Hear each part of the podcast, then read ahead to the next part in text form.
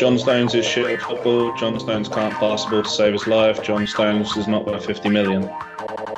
John Stones is worth even less than Pablo Aranguiz.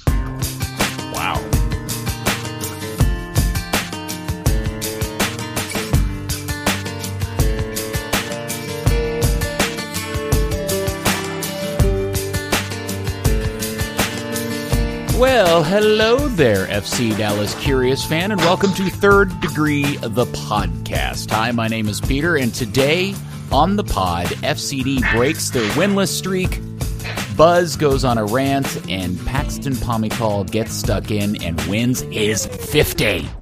Joining me on the pod today is uh, none other than Dan Crook. Dan, that Holland England game was massively entertaining today. What a good watch that was. Piss off. Come on. you have to admit that was uh I know was, uh, that was a really really good uh soccer match today. Not other than the incident that caused Not- England's loss, not if- but just entertainment not if value you're is high. not if you enjoy defensive soccer. That was pretty terrible. Um, Well, who enjoys that? Everyone enjoys the game as a whole. Well, that's true. I just want to know where Memphis Depay was, where that Memphis Depay was when he was playing for United. Goodness gracious. Evidently not playing against John Stones. there were quite a few mistakes in that game for sure.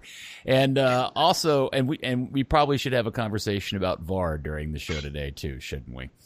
Um, Yeah. All right. Uh, also joining us, uh, founder and co-editor of ThirdDegree.net and from the Dallas Morning News, Buzz Carrick. Come in, Buzz. Hello, Peter. Calling in today from uh, Soccer House in Chicago, where I'm currently trying to find Greg Berhalter so I can kick him in the nuts. You uh you you were not like yourself today, Buzz, on the Twitter. Oh. You you I- went off I'm on mad. a rant. Yeah, I'm I'm I'm pissed. So We, you're we can get to that later. No, no, we'll we'll talk about this first. Let's let's talk Uh, about this first. So you're specifically unhappy with the Gold Cup roster. Oh yeah, yeah, yeah. Very unhappy. All right, let me try and distill down in essence what I'm upset about. Okay, the U.S. failed to qualify for the World Cup last time around. After which, we all had this gnashing of teeth and talking about how we fix U.S. soccer. I, in particular, wrote a piece about how old the U.S. soccer team had become, and I am a big proponent of soccer being a young man's game. Okay, the crux of this argument, the crux of this discussion, is that I don't believe the Gold Cup has much value.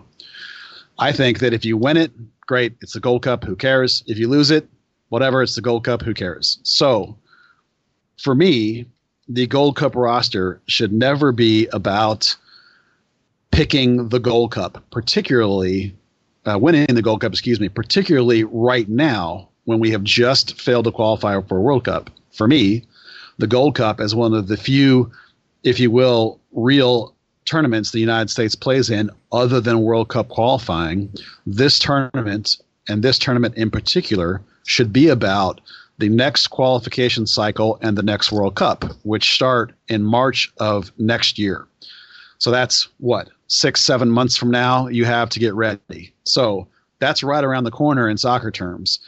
So my complaint is with this particular roster is that Berhalter included four players who were already right about 30 years old and or, or older. And by the time world cup qualifying starts will be 33 32 and 31 respectively. That is way way too old to be of help for qualifying let alone the world cup. So those players should not have been chosen. Now if you think we should win the world, the gold cup and play to win the gold cup then this roster is for you. This roster was picked with the best players currently available I think that's a mistake. I think they should have gotten rid of those four players. And at this point, people have tried to argue with me, like, well, who would you bring instead? And my response is, it doesn't matter. Who I bring, would want to bring, is not important. The point was, Berhalter, the man who we've appointed to run our soccer program for the next cycle, he should have chosen who he thinks could be an asset going forward into qualification. He should have sacrificed the chance to win the Gold Cup and not brought Jozy Altidore, Michael Bradley, Omar Gonzalez, and Tim Ream.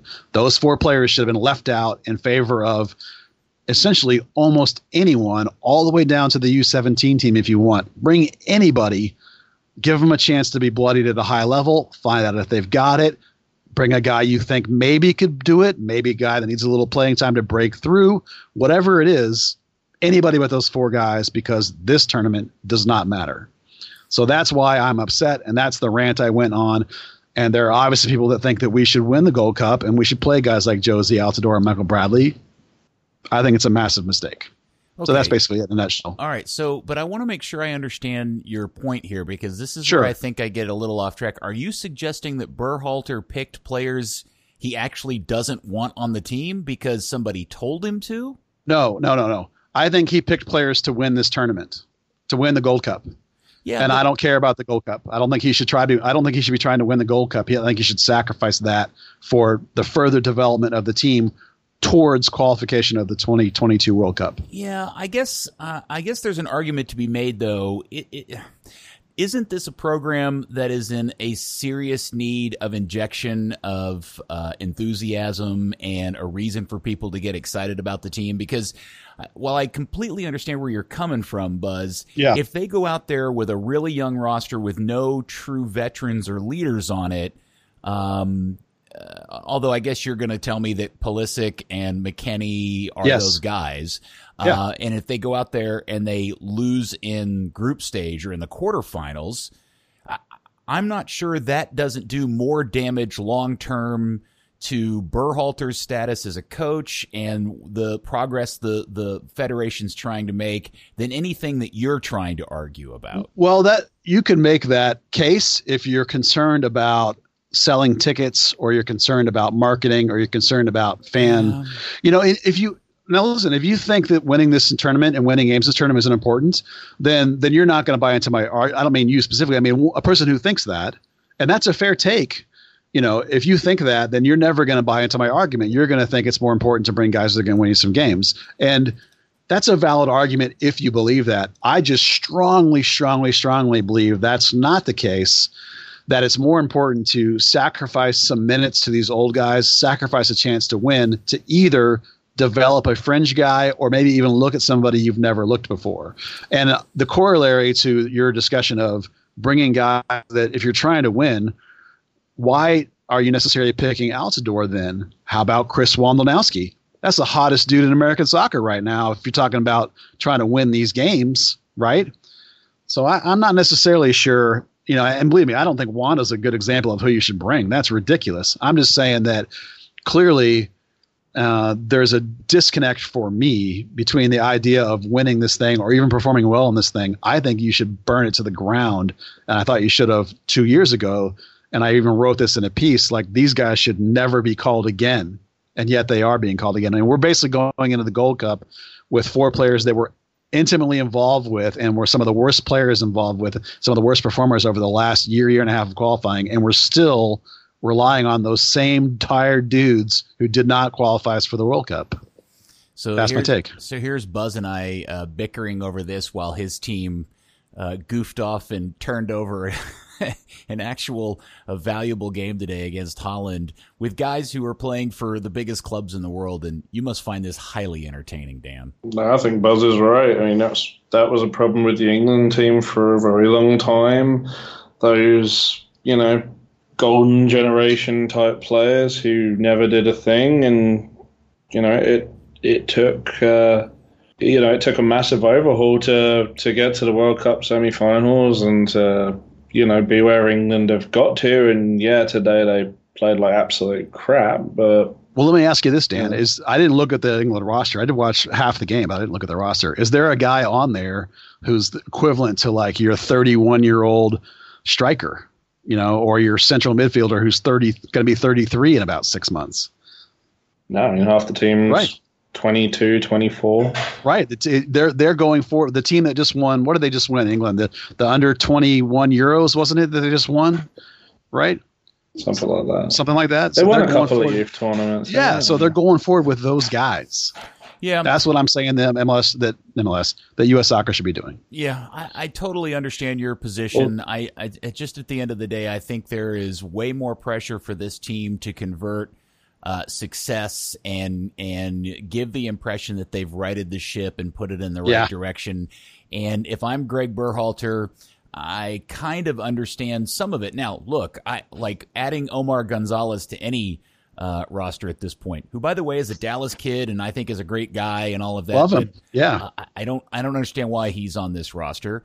I, I've never been a Jozy Altidore fan, but I also understand there are people who think he's the only guy who's even close to being an international caliber striker, which makes me laugh and also depresses me at the same time.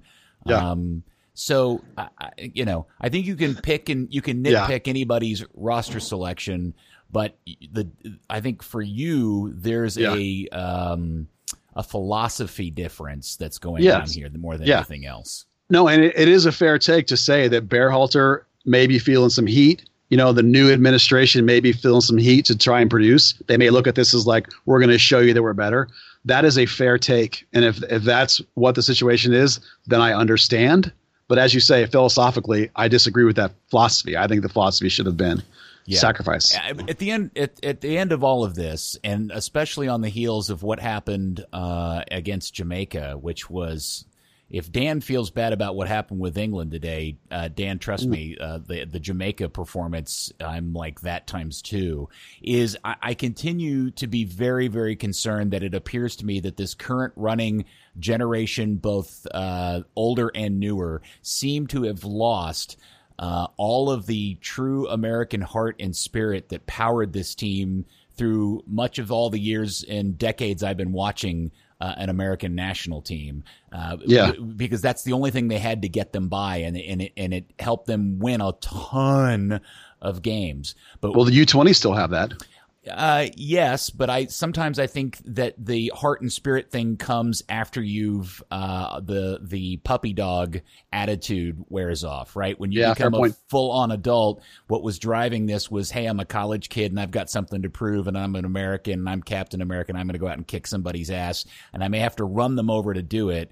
Um, uh, and that's what I, you know, when I see what happened with Jamaica, and this goes back to the what happened in qualifying and for the previous World Cup, those are the elements that I think are obviously missing uh, from all of this uh, pool of players at this point. That really, really worries me more than anything else because we have the most experienced. Um, uh, uh, we have we have the largest pool of the most experienced American players that I can think of in our history, and we are Yeah. seeing some of the worst, con- consistently poorest performances. Um, you know, uh, game in and game out over the course of the last two or three years, with what should be our best players ever. And and to me, Yeah. the one mitigating factor that's missing out of that is that weird, um, sticky American spirit that uh, all the Yeah. other countries hated to face for all those years. Give me more Clint Dempsey. Heck, give me more Clint Mathis.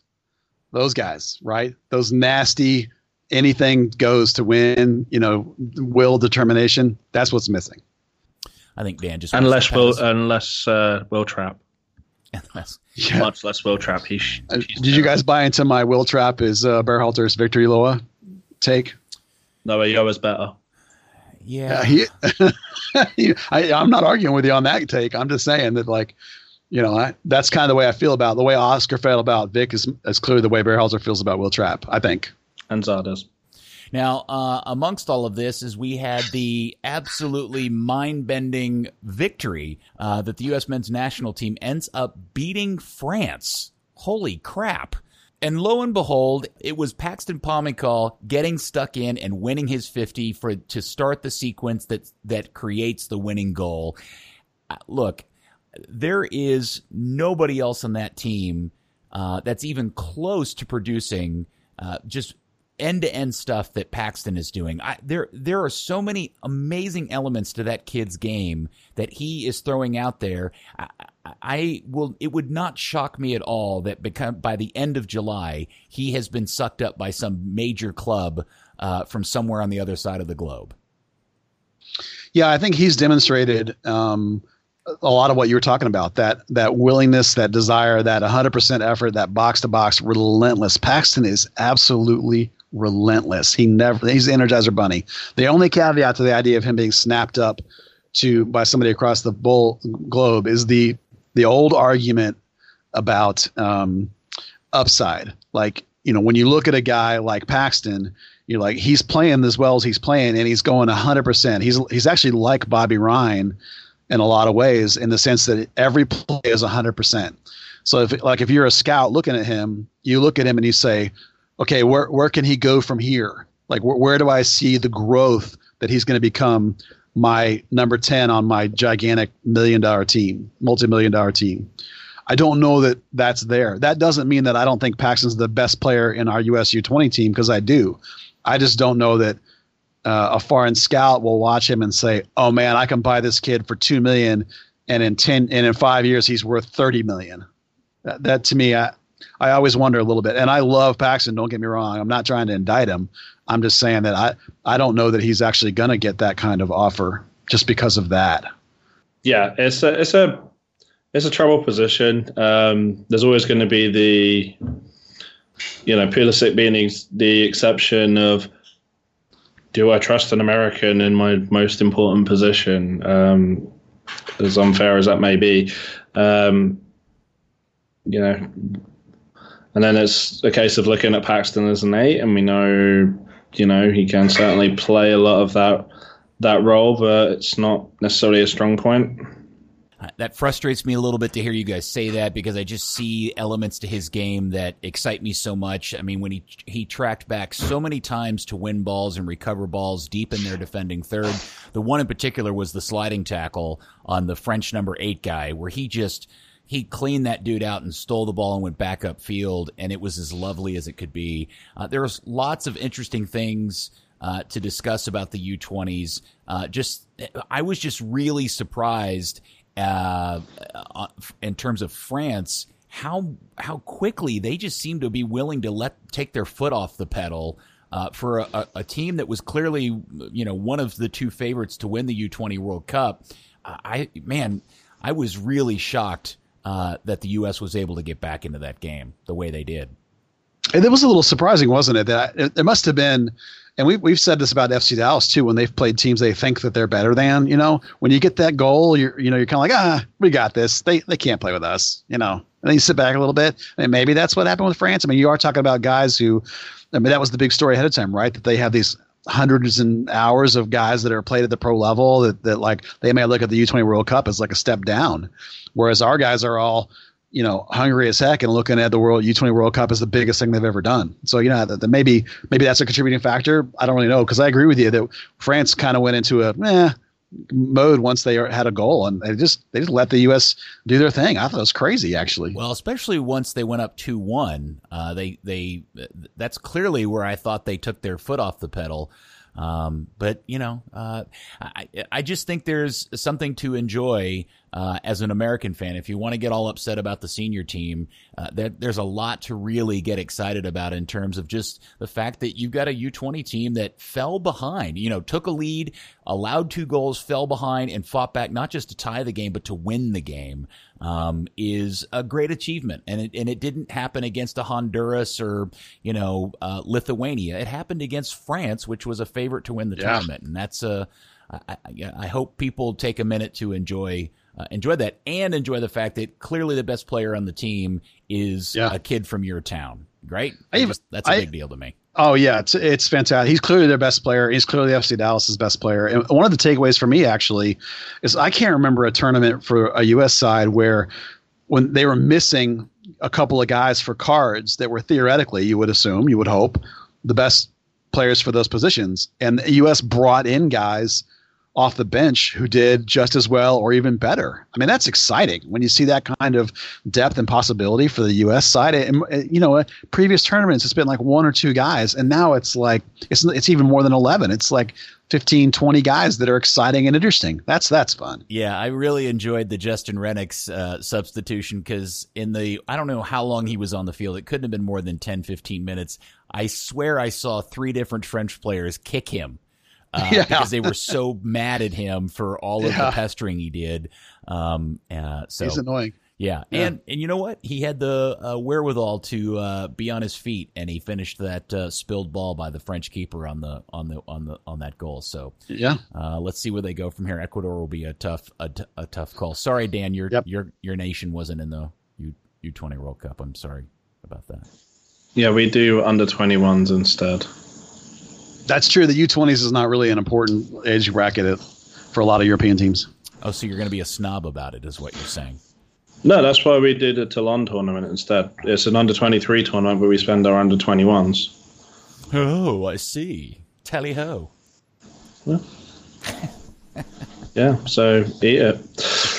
That's what. That, that's uh, actually that's actually something the U.S. is going to be doing with their uh, U23 team going forward. Is they're going to try and use younger guys because the, the 23 cycle is on, and you know it, they're not looking for like this minute. You know, whatever that next camp is, I can't remember, but you know they're looking at guys that are a little bit younger too for the very same reason. You know, thinking longer term. Yeah, you know, uh, with the that is the one crazy part of that whole story, uh, trying to tie the two things together. Uh, the the senior team and the U twenty team is that Josh Sargent uh, yeah. storyline, which I'm I'm truly baffled um, by that whole process of how they kept him off the U twenties. I just feel like there's a part of this story that we're not getting right because everybody's confused as to why they didn't pick him for the Gold Cup. But because they didn't do that, they kept him from playing in the U20 tournament where he clearly probably would have been a major asset to that team. Yeah. I, I just feel like we're missing something there. Well, some people have said, well, you wouldn't have seen Soto or whatever. And I'm like, well, I mean, Sargent's the guy that everyone with U.S. soccer is hyping up as like the guy, right? So we're, we're about to have him play nothing. He's not going to do either one now. So it's like, I mean, maybe he's going to be involved with a 23 team, I guess, at some point. But it's like, you know, you had a chance to develop him one way or the other, and now you're developing him neither.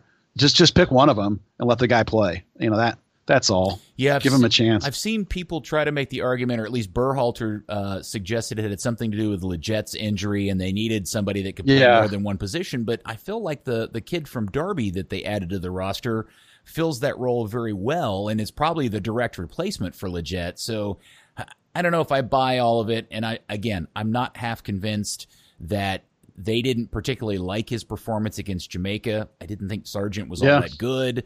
Um, you know, he hasn't played a ton for his club team um, this year. Maybe there's sure, but maybe it. that's maybe that's why you make the case that he needed to be on here because he's not getting time for his club. Maybe getting yeah. some Gold Cup games, like more than one game, might have been good for him. Maybe yeah. playing him with Pulisic might have been good with him for him. Okay, but, so here's how the conversation played out. Tab Ramos calls Greg Berhalter he only gets his voicemail, leaves a message. Hey, Greg, it's Tab. Uh, so you told me not to play uh, Sargent, and I notice now he's not on your roster. Uh, what's going on? Call me back. Five minutes later, gets a text. Who? Okay, let's move on uh, to talk about Pax's club team, FC Dallas Football Club Dallas, now sitting in fifth place with 21 points after 15 games. They are nine points away from last place in the West and 16 points out of first place. And this is a victory pod because believe it or not, Seattle came to town and the final score was FC Dallas 2, Seattle 1. There was like a two hour rain delay. Somehow Seattle scored all three goals in the game. FC Dallas ends up with a single shot on goal, but we got a whole bunch of Thomas Roberts. Thomas Roberts. Um, you know, I, I I watched the game uh, after the fact. I didn't get to watch it live. I didn't get to attend, and uh, thankfully, I somehow figured out how to record it on my DVR and capture all of it until it ended at like eleven thirty. Um, but that's a, a, you know a solid performance from uh, a pretty fractured team at this point. And uh, even if they didn't score a goal or put a lot of shots on goal, you'll take those three points, won't you? Yeah, considering the amount of people that you're missing, uh, even you know it's not quite as bad as it's going to be now, but it still is pretty bad. Um, you know, and and Barrios is getting it done for this team. You know, he he essentially created both of those own goals, and and own goals only happen from really outstanding opportunities. It's not like the guy scored an own goal from midfield. You know, they were all low driven, hard, devastating balls into the box, the kind of things that strikers are going to put away if somebody doesn't put a body on it. So, you know, Dallas played uh, pretty well. It wasn't quite the Luchi ball we're used to, but um, you know maybe that's important. Maybe it's important to learn to sacrifice a little bit of Luchi ball for some creating for some creating some danger and creating some opportunities. And and Thomas Roberts played more connected passes into the final third than anybody else except for Paxton Pomykal has all season. So um, you know, good for him and good for the team. And it was overall a pretty good performance, all things considered. Yeah, when you talk about Thomas, I, you know, immediately what came to mind was I wonder what people who think that, uh, you know, for those of us who are Pablo Aranguiz detractors, there is a faction of people who think he just hasn't been given enough time, uh, etc.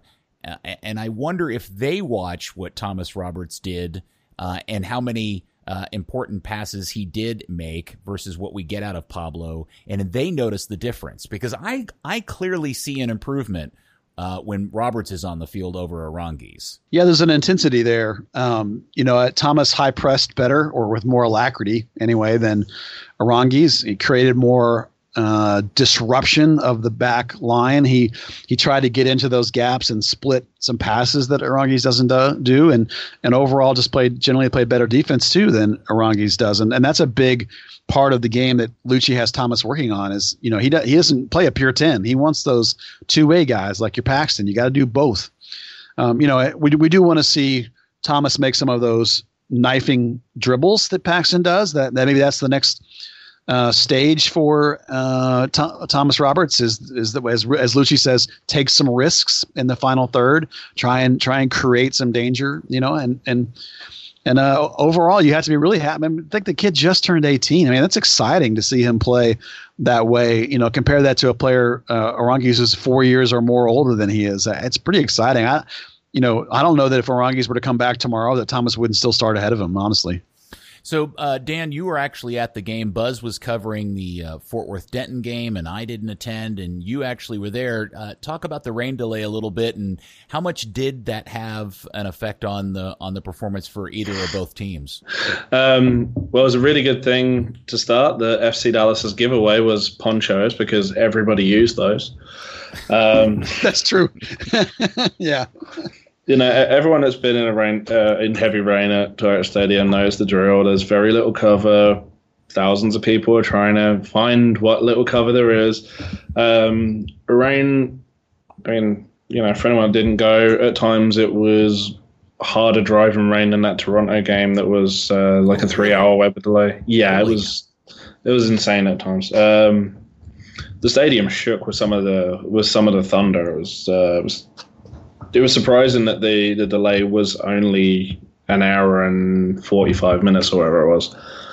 Um, you know, you know this field, and it was the last the last game before the uh, the winter grass was torn up and replaced with the summer grass, but held up perfectly. Didn't really have any effect on the game. Um, yeah, even the uh, even the crowd, it, it was a pretty you know, the attendance held up better than than normal um, on those rain delays. It wasn't like SKC game where they announced 19,000 fans and there was less than a thousand people in the stadium. You know, this was like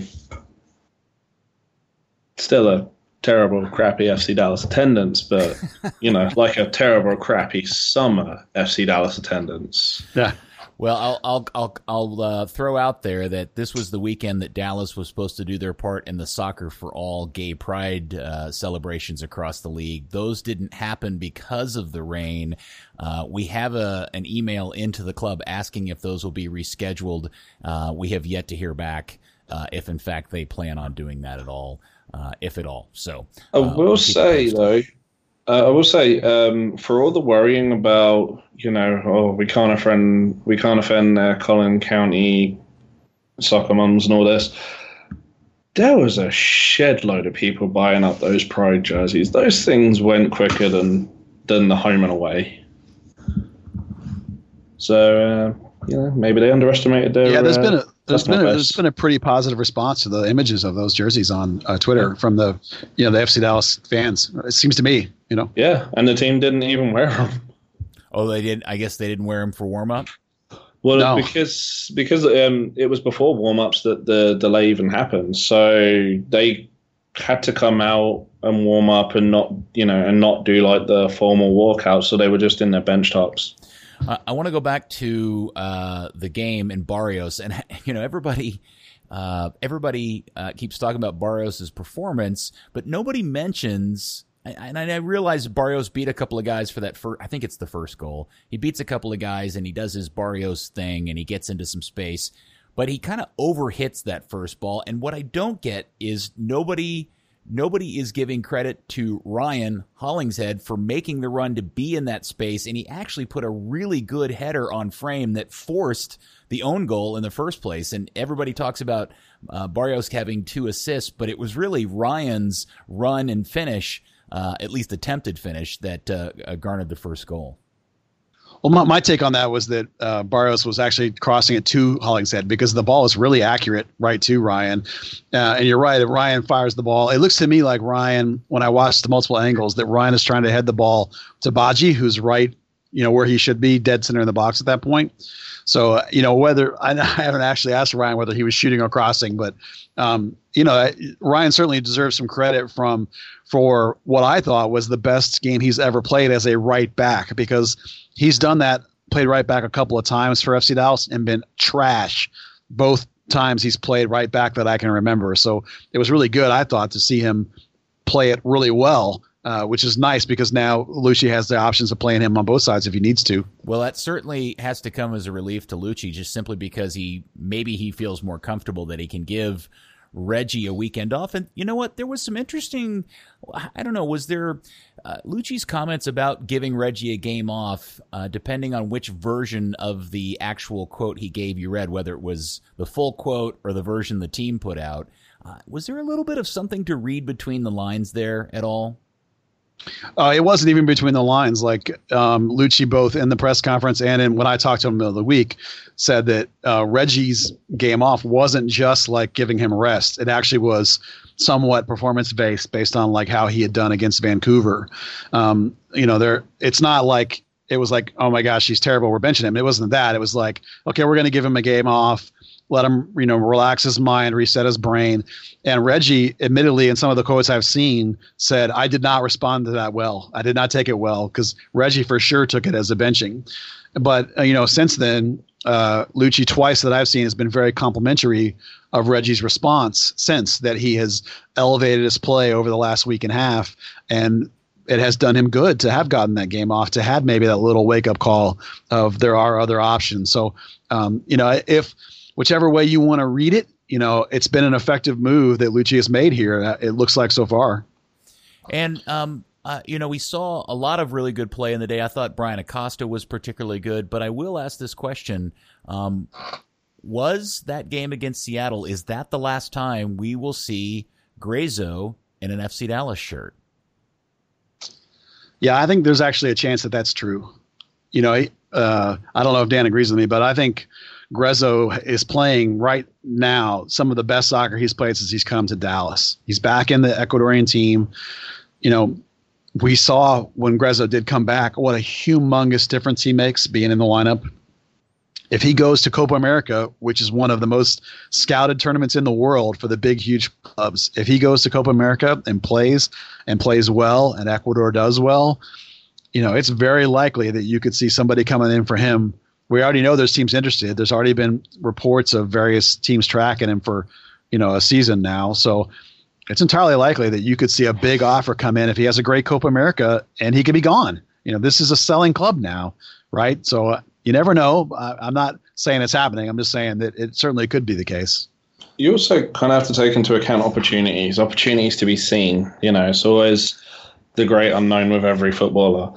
And Ecuador, you know, realistically, they're not finishing top of their group. They're probably finishing second or third.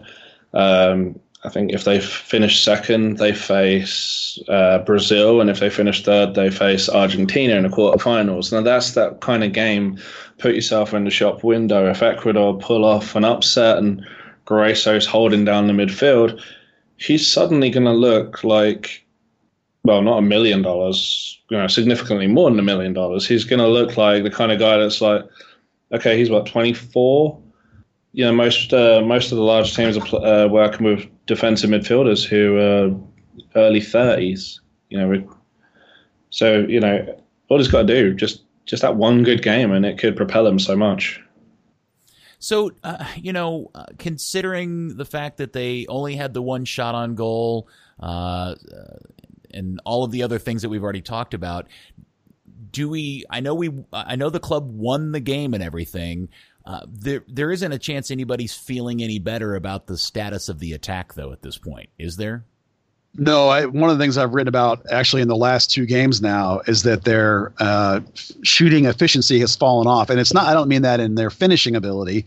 I mean that in their on goal percentages, like how many shots are they taking versus how many are on goal. And earlier in the year, they were doing a really good job with that. They were they were doing it like a 65, 70 percent rate. But now the last two games, it's fallen way dramatically off and they're and they're getting 12 13 14 shots and only one on goal. And a lot of the shots are coming from um, midfield like Gruezo and Acosta are both getting more shots than you want. Like the last game I think Hollingshead and Acosta against Vancouver I think it was had the most shots you know and then Gruezo and Acosta did it against uh, Seattle. Don't quote me on those numbers but I think that was the case. Uh, so generally speaking though shots are coming from too far out which is a big problem last year they're not coming from in close. They're not coming from good, efficient situations. So it's for sure a trend now that it's happened for two games in a row. It's definitely something they need to look at and work at going forward. You know, missing bodies still. Mm, can it be fixed quickly? I don't know, but it's definitely an area of concern. Yeah, uh, Acosta had four shots. Gruezo had three. Badji and Barrios had two, as as so did uh, Ferreira uh, and Thomas Roberts had one. The one shot on goal, if you just want to feel better about it, at least came from Jesus. So it did come from yeah. year nine. if, I think all of Gruezo's landed outside the stadium. Yeah. Yeah. Uh, he loves to moonshot those, doesn't he? He was trying them on his left foot as well. It made no sense. Well, they know that they know it's a problem area too because when, when the session I watched this week, when they split into individual groups, uh, the midfielders all worked on long range shooting basically from outside the box. So it's clearly a thing, and it's clearly a thing defensively. We've talked about this for since the San Jose game, the first one. Is like the way to play Dallas now is that you high press as they build, but once they get to midfield, you quickly drop into a low block which leaves which clogs up the box and leaves Dallas only like these long range shots. So, you know, Dallas needs to either A get better at shooting from long range or B find somebody like Thomas who was willing to make those splitting passes into the box. And like Barrios did, they got you two goals. So those that's where we are with this team, and that's what we need to see get better. All right. So where are we uh, with Dominique Badji at this point? Uh, he's played a couple of times out on the wing. He and Barrios trade sides. Uh, are we getting anything that we're excited about, or is it just kind of uh, the same thing as we get from Mosquera, just a different flavor of it?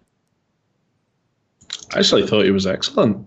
Um, you know, granted, Barrios uh, excelled more after the wing swap, but you know, Badji actually Badji put in a, a, solid performance on the wing. He was getting his crosses in. Um, late on when they made that switch, uh, you know, he was he was putting Seattle under some serious pressure uh, those last couple of runs. Um, yeah, one thing we have seen, and, and you know, Barrios created the second goal off it, is when Luchi says, drill crosses, put it somewhere that it hits somebody, deflects off the keeper's face, whatever, it it will find its way in or out for a corner. Um, yeah, and, and we had that um, that near header from Badji uh, off the result of one of those.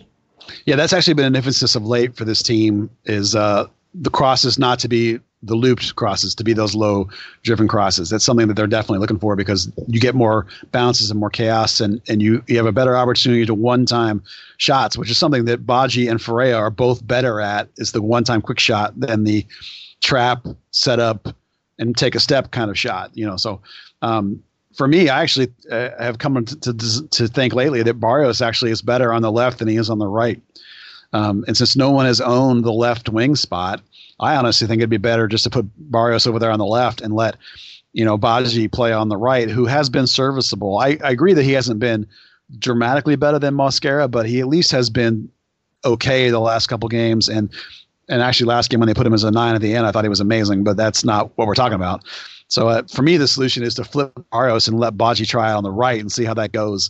Um, you know, it, it's for sure one of the wings, whether it's the left or the right, whichever one is not the non Barrios wing, is most definitely one of the biggest problems this team has in terms of performance this season. And it, it's more than likely, I think, that whatever they're going after this summer, that's that that's not a response to somebody being sold now. That could change everything, but just the one body that Luchi talked about this week, it will not shock me at all if that body is a winger of one side or the other because no one's getting it done, locking it down, playing opposite of Barrios. And before we move on to uh, previewing the game against San Jose, can we all agree that John Nelson is just a total badass? Yeah, I'm on board. Johnny. Oh, is that what he goes by? Well, they've started. The team have started calling him Johnny Nelson a lot lately, so I assume that's come from him. Or I figured it's because he'd be a baby. or maybe he hates it and they just love calling him Johnny. Oh, it's like Tommy Poo. Yeah, Tommy Poo. Thomas Roberts. All right. Uh, so uh, you know, hey, a two-one win. You didn't have if you don't have to score and somebody will do it for you. Why the hell not? Uh, and as I said, it pushed him back up into fifth place. Now this weekend, it gets goofy, mm-hmm. hairy, and the double whammy because not only are they absolutely drained of available players, and we'll talk about that in a second. They also have to play the team that probably effed with their head more than any other team that I can think of in recent history. San Jose Earthquakes and their crazy man marking system. Um, that was fun to watch, uh, for the most part. Uh, they have to go to San Jose and deal with that on Saturday. Um, one, San, San Jose's gotten so much better of late, uh, you know, and not just from the uh, situation with, you know, where, uh, where they, um, uh, the Dallas game in particular, uh, but since they played against Dallas, uh, where they got the where, was the one-one draw, they uh, beat Cincinnati. They did lose to New England, but then they beat uh, the Fire, they beat Toronto, and then they tied DC United on the road last. So uh, things have turned quite around for San Jose uh, as they are climbing up uh, the the uh, the ladder, the Western Conference. But Buzz, let's talk about who in the hell is Luchi going to put on a field on Saturday. Yeah, that's a big question. Uh, let's first mention that San Jose is missing some guys too. They're missing Nick Lima. They're missing Kashia, they're missing Cummings, they're missing Godoy, and Eriksson's got a concussion protocol, so they could be shorthanded too. Not as much as Dallas is, but um, you know it's going to be two shorthanded teams going at each other. But let's talk about Dallas because uh, the the the midfield is the question because that's where you're missing like seven players to, off top of my head. You know, at, at this point, Jacori Hayes is a lock to, to go this weekend. Uh, he actually was playing pretty well the last couple of games prior to getting a rest this last game. And then Thomas Roberts, as we just discussed, has done a good job at the um, 10-ish sort of spot. Um, he alternated a little bit with Ema Twumasi this week. So your other choice there is Twumasi, but I think that's I think it's Roberts all the way. The linchpin of the whole thing is the holding mid. Uh, there is no natural holding mid left. So your choices are basically based on what we've seen in training and what Luchi has even talked about publicly. Your choices are Bressan and Ryan Hollingshead. Bressan is very physical, very t- tenacious, and willing to hit people hard in that spot, which would be great in terms of defensive intensity and, and intensive grit, but might make you a little bit worried about yellow cards. The other choice, Hollingshead, in that spot is a much smoother possession sort of player. Um, but we all know that Hollingshead's not a natural defender. He's a converted defender, so there is a little bit of concern there. Obviously, which one you pick changes the back, back line. Zeke looked great in training, so I'm expecting him to play. But uh, Nelson was held out of training, so is Nelson available or not? We don't know yet. Um, if Nelson can go, then he can play left back, and then Hollingshead can go into the middle. Um, if Bress, if Hollingshead is in the middle, then Bressan could be center back and Ziegler could be left back. So you have a rotation there, depending again on who you pick, Bressan or Hollingshead. So which one is you never know. The front three will stay the same: Badji, Ferreira, and Barrios. I have no reason to think it'll be different. The one big, huge thing that's going to be news here is that I've uh, learned from a couple of sources that um, Jesse Gonzalez is going to be out for this game. They're going to arrest him because of his ankle. So it's Jimmy Maurer, no no Jesse. Um, well, it didn't which, come as a surprise since he was tweeting photos of yeah. being in the doctor's office with his feet in front of a ankle diagram on the wall. yeah, it's uh, you know, I we knew he was going to get it looked at, and he but he did play on it last week with this problem. So theoretically, you know, he's getting it looked at or giving him some rest. But I have found out that they are resting him, so he will not be in this game. So it'll be Maurer and Zobeck, which actually reduces them to just 18 players available. If that is Nelson can go, and I'm pretty sure Nelson's gonna be able to go because Luchi said it wasn't a big deal. They were just resting him for a day. I mean, he could have been fooling me. I suppose we'll find out. But um, you know that big the big battle in the middle of the Hollingshead Bressan battle. I'm I'm gonna. The choice will come down to does Luchi have more faith in Hollingshead, and or does he have or does he feel like he needs that defensive grit that Bressan might give him as a holding mid? That, that that'll be the choice, I think. I think and which one it'll be, I mean, your guess is as good as mine at this point because all day when I was there on Wednesday, the whole time, every five minutes, Relucci rotated. It was a short session, but he kept the pace high by changing people up whole game. And so it was clear he hasn't made any decisions at all about what he's going to do. And I don't blame him because it's a complicated one. If he starts Bressan as holding mid, it'll be amazing to watch. But there's no Yeah. doubt in my mind he gets he gets thrown out by the mm, 75th minute. Yeah, that's going to be the thing. Is because that dude will hit somebody hard. I mean, he'll be a great defensive mid in the terms of like breaking up play, but that would be my only worry. Would be like, is can he not? Can he refrain from getting a card? It'll And I'm- that's I'm- probably the reason why it'll be Hollingshead. I- I- I'm just telling you now. If he Yeah. starts its holding mid, the first yellow will be a handball. The second one will be just an absolute crap tackle where he crunched somebody to death. You Yeah. watch. You know I'll be right. Yeah, no, I, I, I think that's entirely you're entirely right. Probably, I mean that's that's the reason why it'll almost certainly be Hollingshead. You know, just on that alone. But you know, Hollingshead is not a defender. You know, if you're putting him in there, then Jacori Hayes has to carry a lot more defensive weight. You know, I'm I'm not sure that that is if Hollingshead's Hollingshead is capable of playing as a six. I mean, that's that's a different. I mean, I know like he's joked around that that only leaves him like goalkeeper and nine. It's the only thing positions left he hasn't started in. But um, you know, it that's even like because when you play as a left back or a right back, you're not really playing like you're playing more like a wing in the modern game, right? You're not playing like a real defender. So you're going to get more of that center back type performance from him, which I didn't think was great. So like, I, you know, it's a talk, it's a But- question. But just to be clear, they don't they while they're really short on resources, they're not so short that they can make a call up. They can't do the hardship thing at this point, correct?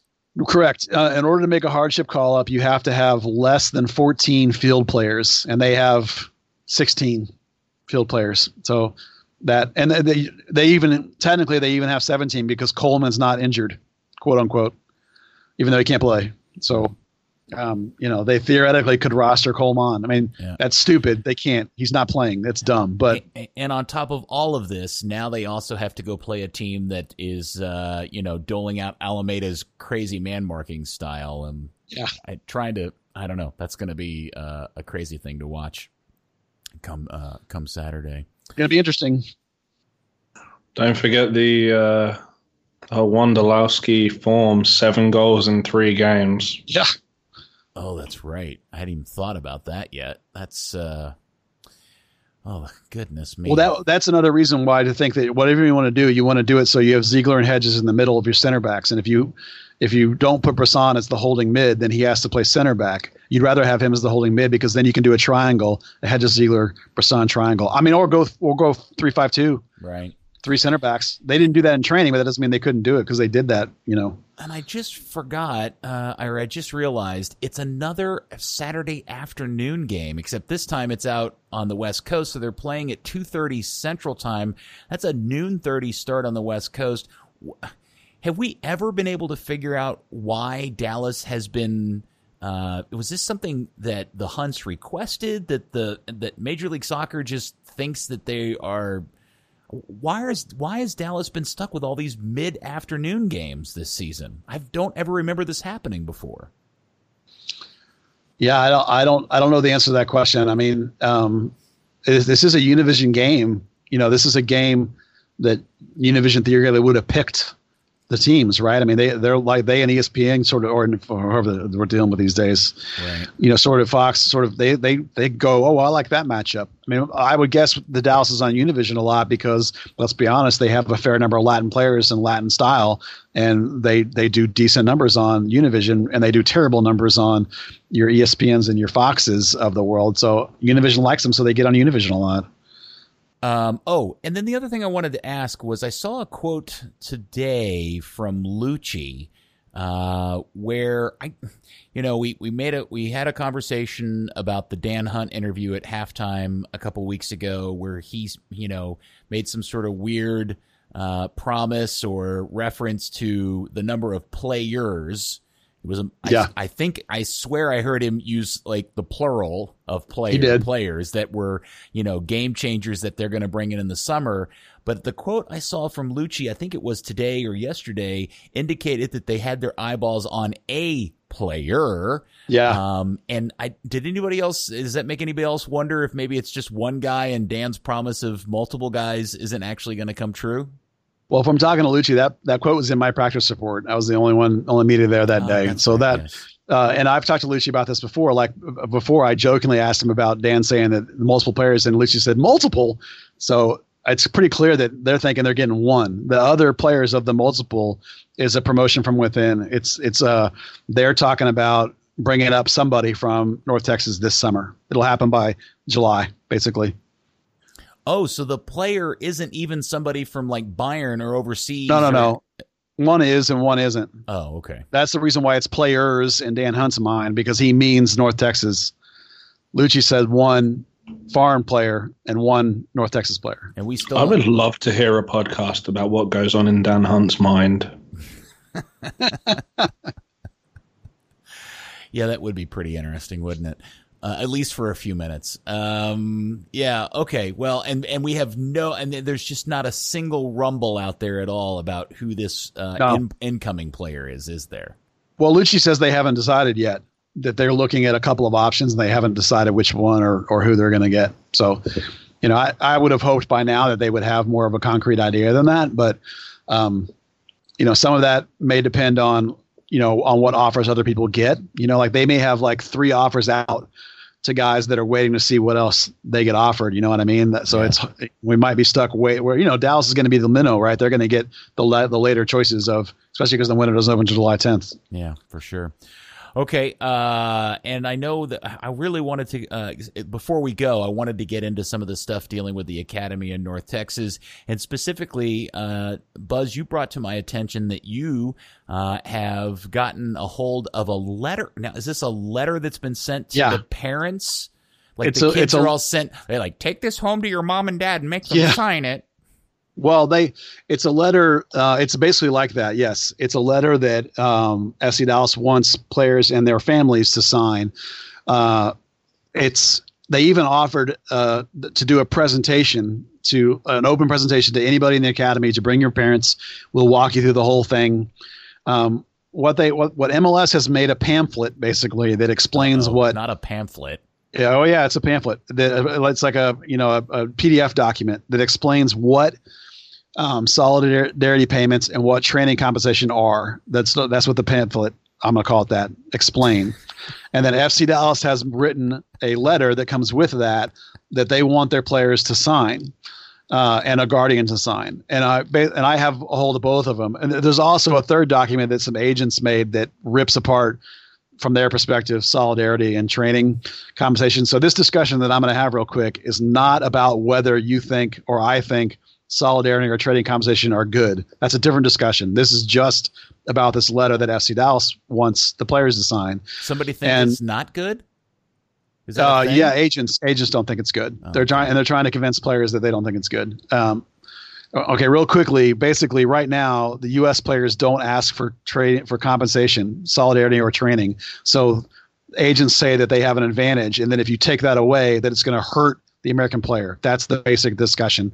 I think it just levels the playing field, but that's well anyway, that's not the discussion we're having today. That's that's an hour long discussion if you want. Yes. So this letter is interesting because it doesn't actually ask the player to agree to anything.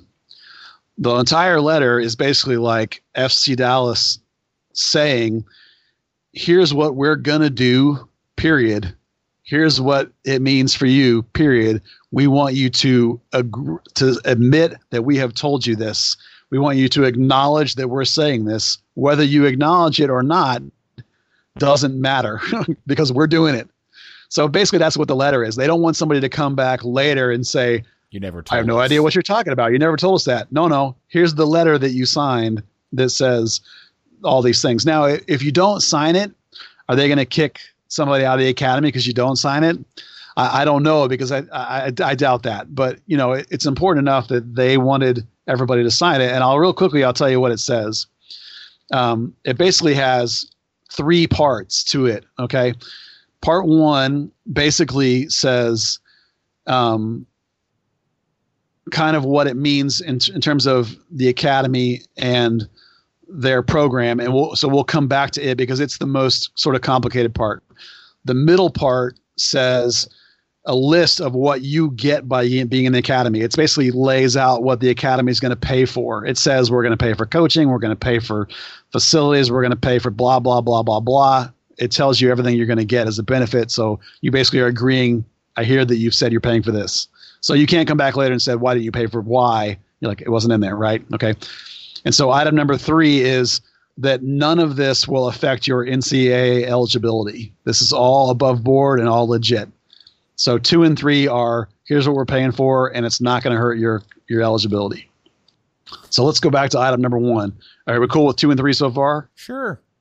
They're pretty straightforward. Okay, item number one take is a where the, pamphlet home from school about lice. Yeah. So this is interesting in comparison. this is like that in a sense. Okay, so here's what the the interesting part is for the sake of this discussion. The other two parts are boring. Okay, the part that's interesting is that um, it says that we want you to acknowledge that we're going to assess your ability to play, basically. Which I was like, right? Well, why? Of course they are, right? Right. And then the next part says.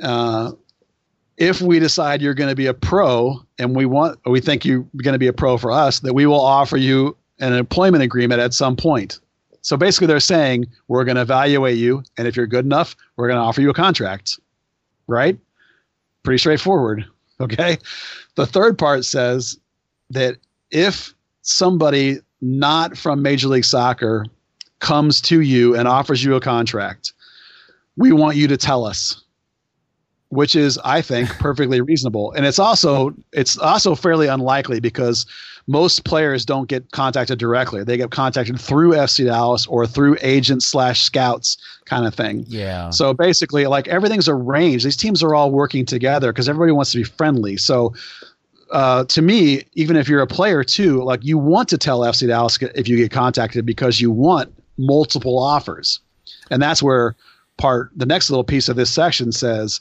if you get an offer, we would like a chance to match that offer. Again, as a player, why wouldn't you want a chance to match the offer? Because multiple offers is good. Well, yeah. Okay. Look, we could we could spend way too much time Right. reading through all the minutia of the thing, but Minutia, clearly, yeah. what the Hunts are doing, they've got a lawyer or a legal team that has said, Yeah. "Hey, this new thing is coming. What do we got to do to cover ourselves?" And Yes. full credit to them. Um, it, it appears that the league or the Hunts in particular have figured out how to do that. And I don't Yeah. blame them for that at all because you and I both know at the end of the day, when you introduce that new element of available funds into all of this, it's going to get ugly at some point. It just Yeah. is. Well, and that's and that's what the last little bit of the whole thing says is like you know we're going to make you an offer. It's hundred percent your decision. So it, it, the whole document is just explaining the way the, the groundwork is going to the ground is going to be, right? It's it's like they don't want somebody to say to them, "I had no idea it was going to be like this," because it lays out the whole process as it's going to be going forward. And every MLS team is going to go for these solidarity and training things. And like anything else, these things are all negotiable. Every player is going to be different.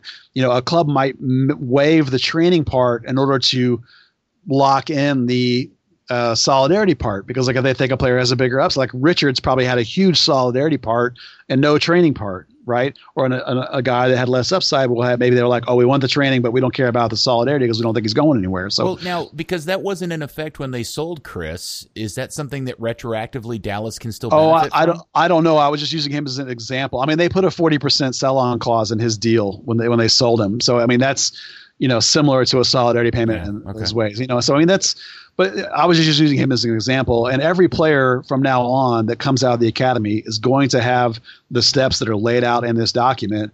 Uh, they're going to go through them, and and every single player is different. Every single player is going to be negotiable. The choice of who you sign with is always going to be with the player. So like this document changes nothing other than spelling out, you know, to the academy kids what's coming every time we get into one of these conversations, all I can think of is Dan sitting there listening to this going, this is so boring. We this is like drinking water or breathing air to the rest of the world, and we spend countless minutes and hours uh, fretting over stuff that the rest of the world uh, just is like second second nature to them. Well, I mean, for us, it's it's more the EU. Uh, you know, the you know that that was what led to the Bosman uh, transfer and everything else. The belief that if you didn't have a contract, that the other team didn't have your rights, and then the solidarity payments purely became a a kind of get out for that. In that, if a player is under the age, I mean, there's the five percent solidarity payment, but there's also an additional one that that will you know, I could t- certainly see coming to the US at some point in that if a player's under the age of 24 and you extend a, bon- a bona fide offer to them, uh, similar to how training uh, solidarity payments are, are activated here, um, you know, the a team can sign that player for free, but they have to then arrange some kind of fee as a as like a training compensation. Okay, so Buzz, uh, tying all of this uh, together, I'm going to guess that yeah. what we what we are what they're sensing is is all of this is uh, all a bigger picture of that they're about to essentially graduate somebody from North Texas to FC Dallas. Yeah, uh, there is a the, one of the weird things about the way the MLS washers work is there's a bit of a bottleneck. Um, in the academy, and, and, and I'm including North Texas as part of the academy. It's all about progressing guys to the highest level possible. When you get to the MLS team, it's about winning. So most of the MLS roster is players in theory that you think are going to contribute and help. Now, uh, the bottom of the MLS roster has you know the ten spots that are that are that predate the idea of reserve squads. There are these there's there these these uh, reserve roster spots. There are things where GA players and homegrowns are stashed. Your Cerrillos, your uh, Servanias, Thomas Roberts, they, they all fit into that space at the bottom. So there's a bit of a bottleneck there because in order to bring up and sign one of these North Texas players, which they want to do this summer, uh, you international spots matter for some of them, you know, and these homegrown supplemental spots probably matter for some of them because if it's an academy kid, they're going to be a homegrown. If it's not an academy kid, you know, then maybe it's a senior contract, and so you know, if you can fit one by graduating a guy up from the from this supplemental part of this roster. But what what's important is, and what I wanted to talk about was that, um, it's it's not just a case um, when you're talking about bringing up a kid from North Texas, it's not purely 100%. Um, this is the most talented kid. Because it's important when you talk about putting them on the MLS ro- roster that there's there's a role for them that they're going to come in and actually contribute. Because if they're not going to get any minutes then you would sign them and just immediately loan them back to North Texas so they can play again. Well there's, there's no there's no point in that right? If like and we'll use Pepi as an example. Let, let's think. Let's say you think Pepi is ready to come up to Major League Soccer. It's one thing to say I want to sign him to Major League Soccer. I'm going to bring him up, and then he's going to sit on the bench and never play. In that case, don't even bother. Just leave him down there. It's another thing to say I'm going to sign Pepi and I'm bring him up because he's going to play because I'm going to sell somebody you know, and then um, like let's just pick a name out of the hat. Let's say they think they're going to sell Jesus Ferreira this summer, right? You sell Jesus Ferreira. Oh, now I got a place for Pepi. Now he's going to come up. He's going to play. So when we talk about um, the value of bringing a guy up or not, it's not always just going to be the most talented guy because we all know right now that's Pepi. You know, if it were only about that, you would bring up Pepi. So who is so, who, so who is it they're going to bring up? Well, that's the question. It's important to look at. It might be Pepi. It might be that by the time we get to July, that they feel like they need a striker. But when we watch the team play, Jesus right now is doing a pretty decent job of playing the nine. Badji did a nice job filling in at the nine the other day at the end of the game.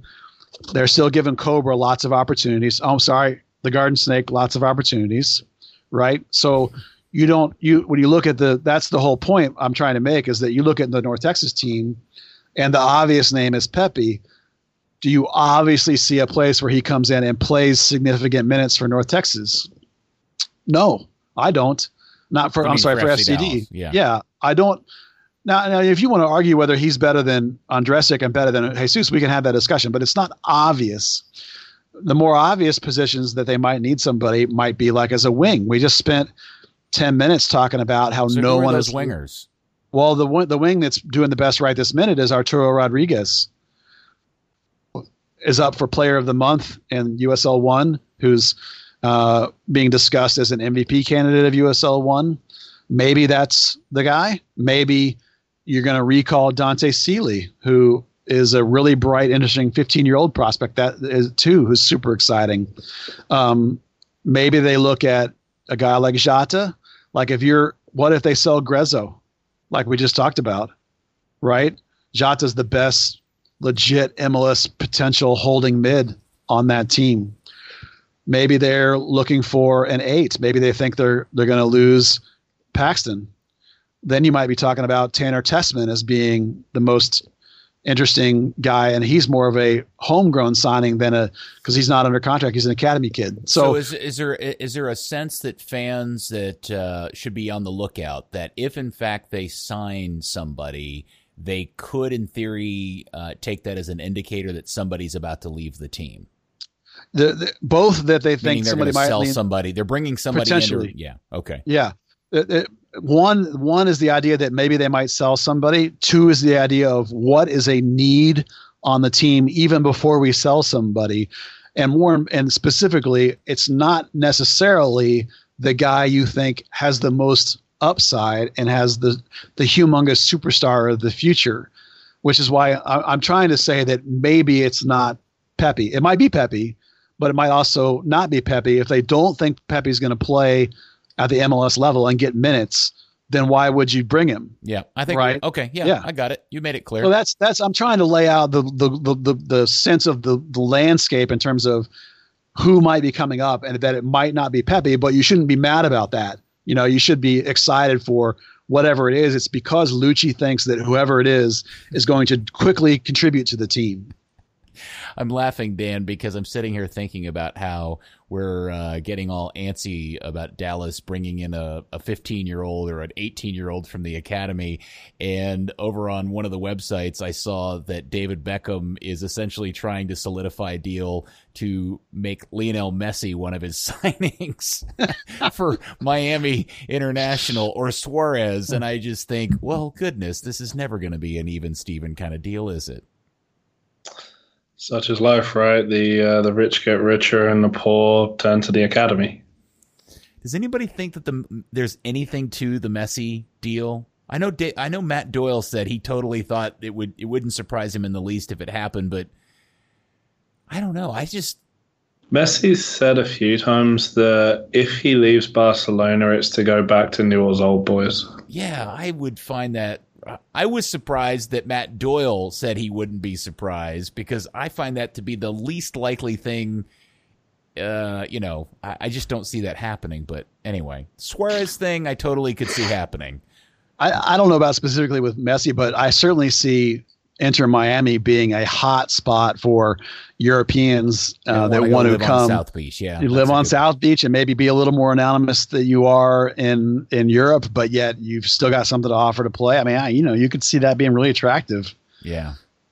Yeah, certainly uh, Major League Soccer as a destination uh, landing spot opens up when they've got another you know oceanfront team to go along with the two LA teams, right? When you can't when when the Yeah. two LA teams are all loaded up and don't got a spot, why not uh, go down to Miami and enjoy South Beach for a Yeah. while and, and retire? Take your money and relax in the sunshine. You know, yeah. Uh, now, Buzz, uh, uh, I've got a note here. I'm, you know, Yeah. during the course, just to kind of pull the curtain back for people.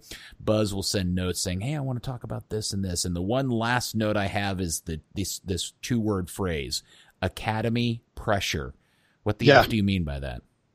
Well, what that means is um, something I was talking to, uh, you know, over the last couple months, I've been talking to people about the academy, you know, and where its progress is and what's next or whatever. And um, it's interesting to me that, um, particularly the U17s right now, and behind them the U14s. And you're going to think I'm crazy. You're going to be like, U14s, what are you talking about? Well, um, there's still about six guys in the U17 team that are, I think, I think are pros at some point. And then you then you can go the U15s and, and the U14s are also that's Peter Luccin's old team that is really really really special that team. The point I want to make is those kids are 2005s. That means within within a year from uh, just a little over a year from now, about a year and a half from now, those kids are going to be 15, 16 years old. That's the age at which we now see North Texas signing players. So over the next season, two seasons, you're looking at somewhere between six kids, maybe or seven kids from the 17s, a couple from the current 15s, and maybe a few more from three or four more from the U14s. That are legitimate professional prospects that are going to be signed. You're looking at somewhere like 15, 16 players. So that's what I mean about pressure from the academy, right? Those kids are going to be coming up from the bottom. Well, where are they going to go? Yeah. if you're a current North Texas player and you're not playing, man, you better start trying to figure out what you're going to be doing with the rest of your career. If you're a bottom of FC Dallas player and you're not playing, Pepi's coming, Jata's coming. They're signing kids 15, 16, 17 year olds that they think are going to be these big time stud players. Those guys are coming in the next year or two years. So you better figure it out quick because as I look at what the North Texas team is doing with basically a U19 team dominating that league, those guys are coming. There's, I'm telling you, there's kids that are 14 now that within two seasons will be. Dante Sealy's 15, right? He's already on the MLS roster. uh, look, I get it. I totally understand Yeah. where you're coming from, and I do find the growing story of uh, how uh, the Hunts are doing this differently than as we just spoke about. David Beckham is building his team, or how other MLS teams are going about this.